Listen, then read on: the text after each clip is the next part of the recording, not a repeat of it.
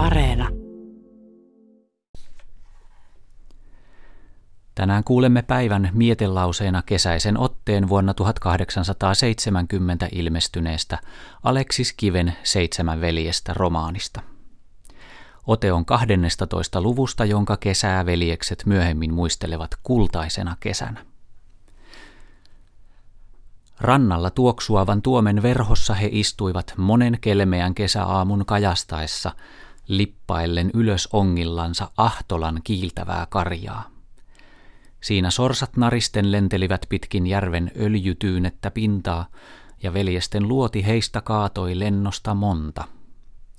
Riehui tänäkin kesänä monasti tuima pohjonen, saattaen viimein koljon ja tyyneen yön, mutta syvä, syvällä sompioniitun pohjassa makasi halla, teroitellen korviansa, vaan voimatonna kohottamaan päätänsä nurmen kamaran alta ylös.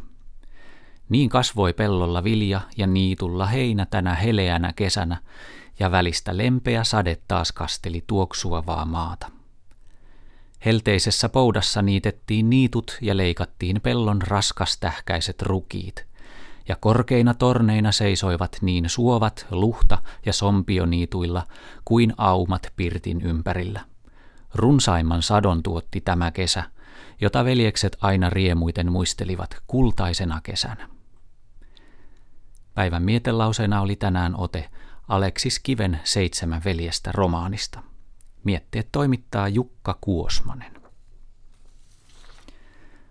Aivan kohta on puolen päivän hetki ja uutisten jälkeen vieraillaan 1570-luvulla toimittaja Harri Alanteen seurassa historiasarjassa Espanjan armada ja Pohjola.